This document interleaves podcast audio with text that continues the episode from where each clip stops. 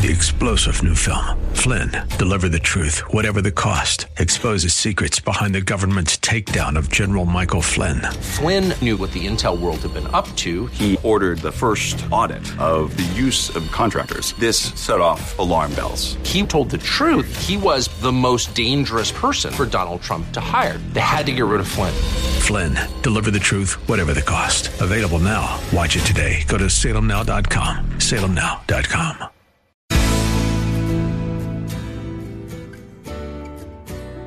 But we cannot choose singleness or marriage simply because someone else thinks we should do it. This has to be something that you have decided. How else would you be under a constraint or necessity to get married?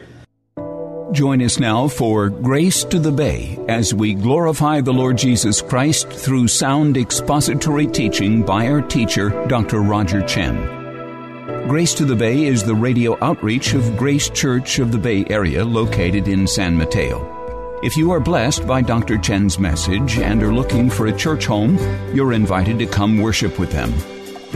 Now, here is Dr. Chen. Although it is quite rare these days for us to write long correspondence, letters, especially in this day of emails and texting, perhaps you can remember back to when you wrote academic papers in school, that it is common towards the end of your letter or towards the end of your paper or even towards the end of a section to summarize what you have just said and perhaps clarify certain issues that may not have been part of the main body of the text, but are things that you wish to address. Paul does exactly that as we find ourselves not at the end of his letter, but at the end of chapter 7, which corresponds with the end of his teaching on singleness and marriage. So we will look at some concluding matters of marriage, as well as one in particular, which is a specific scenario that he addresses, and that is that of those who are widows. I want to say that I've been encouraged by all of the positive feedback that I have received from this series on singleness and marriage. I'm thankful to you, and I praise God for that. Several of the singles in our church have actually reached out to myself and my wife asking how do they know if they should be single as they begin considering perhaps even staying single, evaluating if they have the spiritual gift of singleness to remain faithful to the Lord in a maximum way as we have seen. But at the same time, there is a lot of confusion, not just among our singles, perhaps more among our singles who are seriously considering this huge decision and life-changing choice.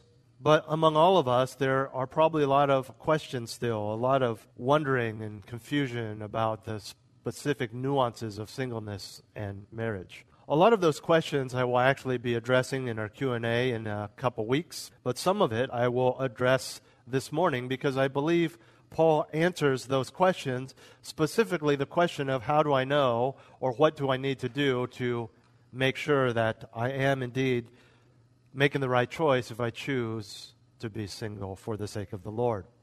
Well, turn with me as he closes off this section, this important and powerful section on singleness and marriage in 1 Corinthians chapter 7, verses 36 through 40. I want to remind you that I read and preach from the New American Standard Version. But if any man thinks that he is acting unbecomingly toward his virgin daughter, if she is past her youth, and if it must be so, let him do what he wishes. He does not sin, let her marry. But he who stands firm in his heart, being under no constraint, but has authority over his own will, and has decided in his own heart to keep his own virgin daughter, he will do well. So then both he who gives his own virgin daughter in marriage does well, and he who does not give her in marriage will do better. A wife is bound as long as her husband lives, but if her husband is dead, she is free to be married to whom she wishes, only in the Lord. But in my opinion, she is happier if she remains as she is, and I think that I also have the Spirit of God. In unpacking these verses, I want to give you 4 final thoughts on singleness and marriage. But before we get into that, before we get into these 4 thoughts in our outline, I want to clarify some exegetical points about this passage, and I'm actually going to spend a good chunk of time doing this. I think this will clear up some confusion. If you followed along just now as I read, and you are reading from the ESV or NIV, you are already confused because there are some significant differences in translation. Not just reordering of words or a different English word that can mean the same thing, significant differences. And what I'm about to explain makes a difference in the specifics of the passage, but does not change the major overarching principles regarding marriage and singleness, and that's very important.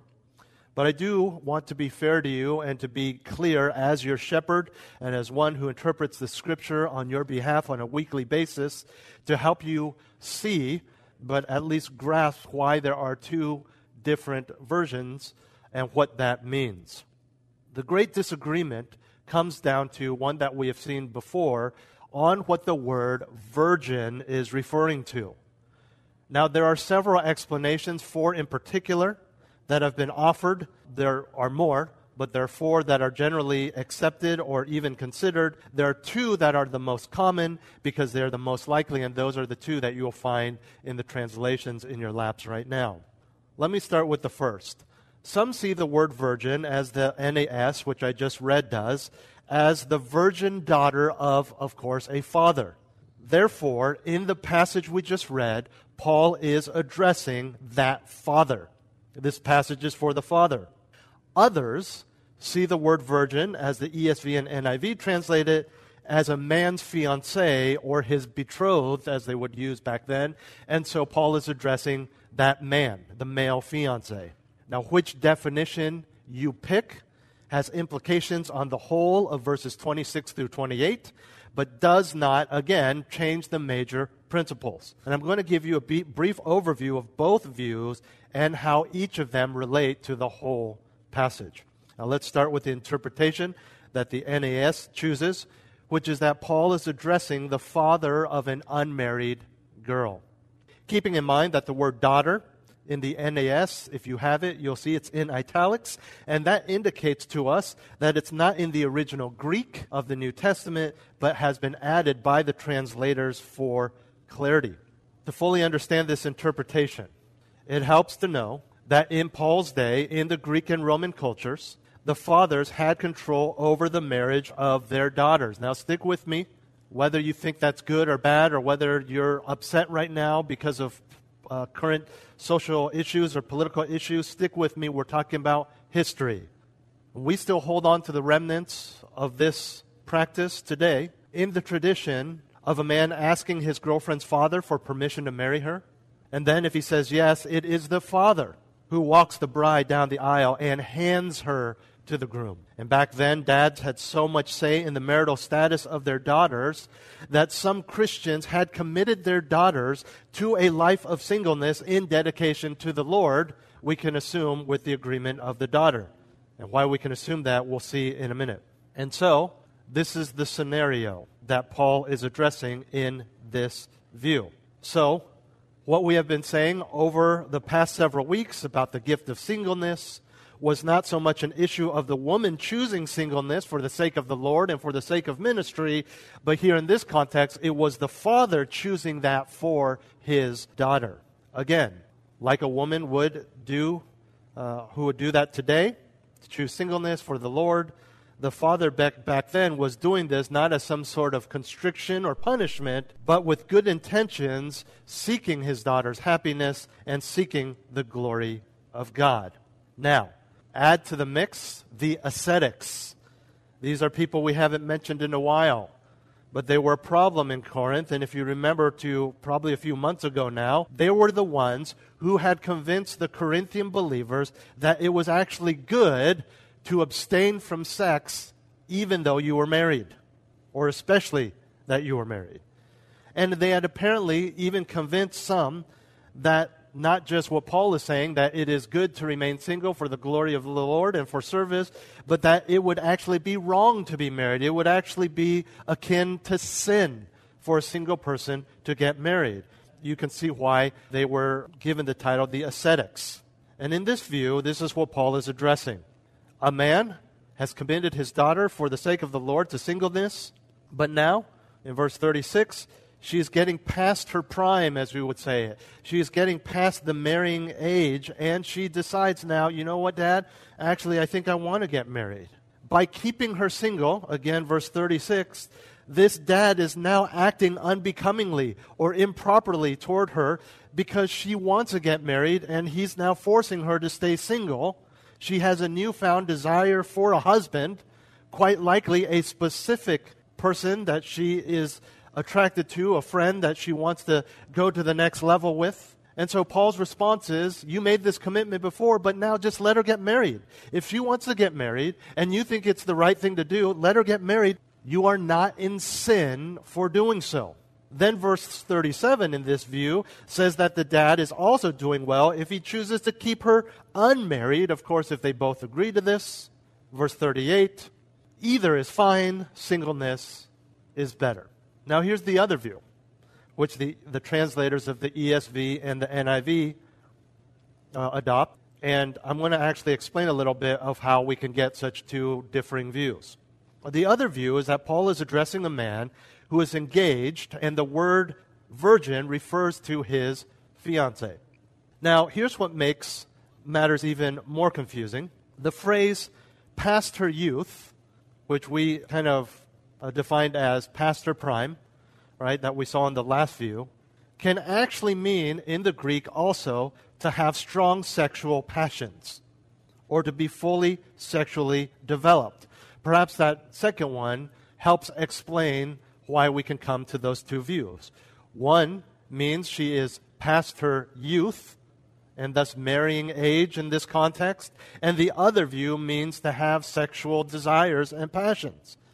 And as different as those translations are, it may help to understand that both of these views refer to being past a certain age in physical development, specifically from puberty on. And so you add to the understanding that there is a historical context that back then men and women got married much closer to puberty than we do in our culture, in America today, and I don't mean instead of 28, it's 25 or 20. I mean in their teens they would get married. Yes, Mary and Joseph were teenagers when Jesus was born. And so you understand that if it was normal to get married or at least betrothed and then married shortly after, very close to puberty, right when you hit puberty or a year or two after puberty, then you understand why it's so important that maybe even becoming 20 years old or early 20s would be past your youth and past a marrying age for a woman. And clearly we understand how a man, as soon as he hits puberty, will start having sexual desires. Before hitting puberty, clearly no desire to get married. Probably even would say it's gross, it's yucky. But once they hit puberty, there is a physical desire for that. And so we see how there are these two different views. Now in this view, the fiancé view, Paul is saying that because of your sexual passions, you, man, you're going to start possibly acting improperly towards your fiancé, perhaps trying to push the boundaries of physical intimacy too far, or even saying things to pressure her to do so. This man clearly does not have the gift of celibacy because he desires to have sex, and so Paul says it's okay to marry her. You go on to verse 37, it's the same point. It's also okay to not get married and keep her as a virgin, to keep her single. Verse 38, again, both are okay. Singleness is better. Which is the right view? When I tell you that there are two views, and I hopefully you can, even with a spirit-informed discernment, assume this, that because two reputable translations of the English Bible hold two different views, that we're not talking about one view is held by us and another view is held by atheists or secular Bible scholars or even liberals. These are two views that conservatives, good scholars, and theologians hold either way. Now, what is the right view? The Greek is not definitive either way. It says the word virgins, We don't know exactly what he's referring to. And then he uses this Greek phrase that can refer to either sexual passions or just being older as a woman past a marrying age. Scholars have come to their own respective views. And again, there are more than just these two. And the way they have come to these views is by looking at the other usages and contexts of these words in Scripture, but also in secular writings, obviously writings from that time, to see how the words would have been used in a normal context. I understand that the people who penned the New Testament were writing in the common vernacular of their day. They were using the idioms and the phrases that people would be familiar with. Okay, and so the Greek is not definitive either way. My personal view, I lean toward the fiancé view and not the father-daughter, simply because of the context and the usage of the terms elsewhere in Scripture and again in secular writings. Even just simply looking at the flow of Paul's argument, since we started this series weeks ago, it now doesn't really make sense to now bring in the fathers and to address him. And so again, it's not definitive. I personally lean towards the fiancé view, but I would not be dogmatic about it because it's simply not clear. That being said, we go to my initial premise that the main points regarding singleness or marriage are clear, there's no debate, and it is these principles that guide us whether or not you have daughter, whether or not you are female, whether or not you are engaged. So now, let's turn to Paul's four final thoughts on singleness and marriage. The first thought, final thought on singleness and marriage is the concession. I'm going to read both the NAS and the ESV. Verse 36 is where we get the concession. But if any man thinks that he is acting unbecomingly toward his virgin daughter, if she is past her youth, and if it must be so, let him do what he wishes. He does not sin, let her marry. ESV. If anyone thinks that he is not behaving properly towards his betrothed, if his passions are strong, and it has to be, let him do as he wishes, let them marry. It is no sin. So whether it's the father, the girl, or the girl's fiancé, Paul wants the Corinthians to know that despite all that he has written, despite his Spirit-inspired preference and advice, it is not wrong, it is not sin to get married. And the point or emphasis that Paul is making is that when it comes to marriage, Christians do have an option. You can stay single or you can get married. Neither is sin. This goes back to the previous verse where Paul says in verse 35, "This I say for your own benefit, not to put a restraint upon you, but to promote what is appropriate and to secure undistracted devotion to the Lord." Remember that word restraint means a noose, one that you would put around an animal to make them go wherever you want. He's saying, I'm not saying this to force you to do what I would prefer, to force you to remain single. You do have a choice. What I really want, Paul says, is for you to have the most undistracted devotion to the Lord as possible. And of course, that is maximally possible if you remain single. Again, singleness is Paul's preference. It is not a command. And so to be clear, when I say that you have a choice between marriage or singleness, we are not just stating the obvious that you have the ability, the legal right, the physical ability to stay single or married. He is saying that in God's eyes, you have a choice.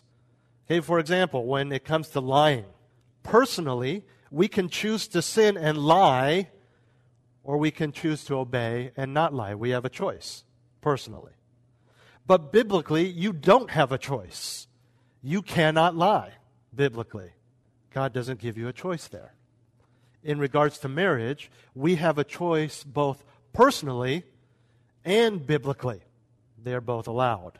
And in part, Paul is most likely addressing the ascetics who said that marriage is sin, but we know he is also voicing concern as a pastor and a shepherd. He doesn't want anyone to think that because they have the desire to get married, that makes them sinners, failures, or somehow second-class citizens. Don't beat yourself up just because you want to get married or because you are married. It's okay. You're not in sin. So that's the concession. Yes, Paul wants you to stay single, but it's okay if you don't. And it's definitely not sin either way, so long as you do either of those biblically. Let me give you a second final thought on singleness and marriage, and that is the conditions. The conditions. And I believe this point will be most helpful for those who are considering singleness. If someone chooses to stay single or perhaps are considering whether they have the gift of singleness, whether or not they can do it, should do it, what are the conditions that need to be met? We've already seen earlier in the chapter that the desire or passion for intimacy already disqualifies you. Get married. You don't have the gift. You're just going to come into problems. I know it's a stretch, but when we force people to be single when they shouldn't be single, they're just going to have problems because they have that desire to have intimacy. And what I mean by it's a stretch is we see this in the Catholic Church, where according to their rules, nuns must stay single and priests must stay single. And I don't think I need to go into details as to you knowing throughout history, but revealed in just recent history, how big of a problem that has become, especially for the priests. They have that desire. They're forced to be single. And so that desire comes out not just in sinful ways according to Scripture, but even evil ways according to secular society. But beyond that, the desire for intimacy, Paul gives us four additional conditions in verse 37 to consider if you desire or think you might want to be single. And even if you are not sure, it's worth going through these points. Look at verse 37. But he who stands firm in his heart, being under no constraint, but has authority over his own will and has decided this in his own heart to keep his own virgin daughter, he will do well. ESV, but whoever is firmly established in his heart, being under no necessity, but having his desire under control and has determined this in his heart to keep her as his betrothed, he will do well. And just to clarify in that view, I know it's confusing, but the idea is that he would remain single. It's confusing because to keep her as his betrothed, there was more to it than being engaged in our day.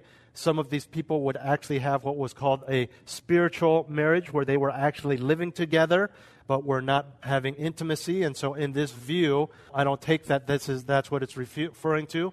But just so you know that in the culture, some of them would be betrothed and they would live this spiritual marriage, and where they're helping each other like married people, helping with whatever, the finances and helping keep house.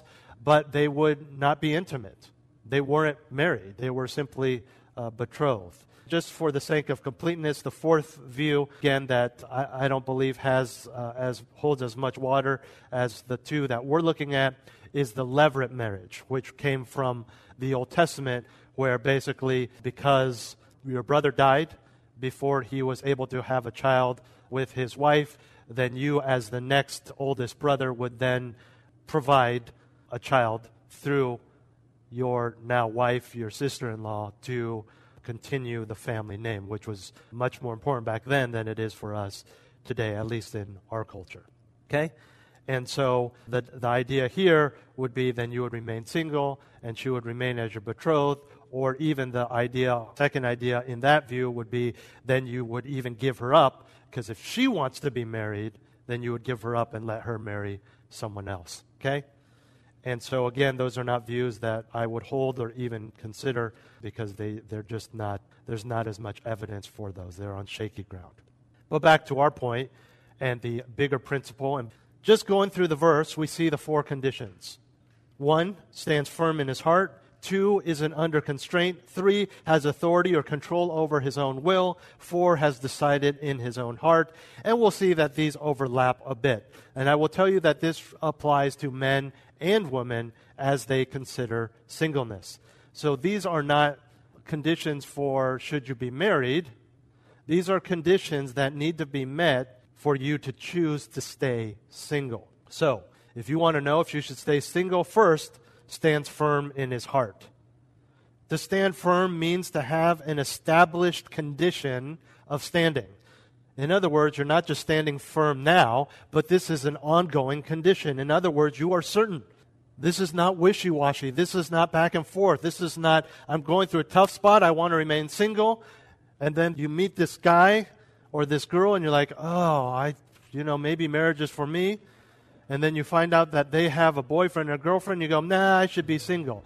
This is not for you. You're not standing firm in your heart. This is not back and forth, constantly changing your mind because of situations or different scenarios or people that you may meet.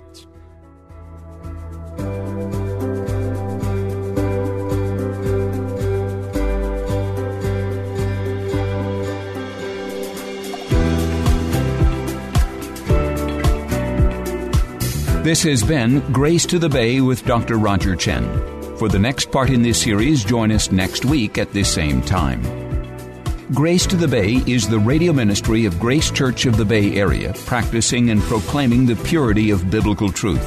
You are invited to join them for worship services in San Mateo, Sundays at 11 a.m. Visit gracebayarea.org for service times, directions, live-streamed services, listen to archived sermons, or to make a tax-deductible donation to help keep Grace to the Bay on the air, so that we can continue to share Pastor Roger's teaching with you each week. Again, that's gracebayarea.org.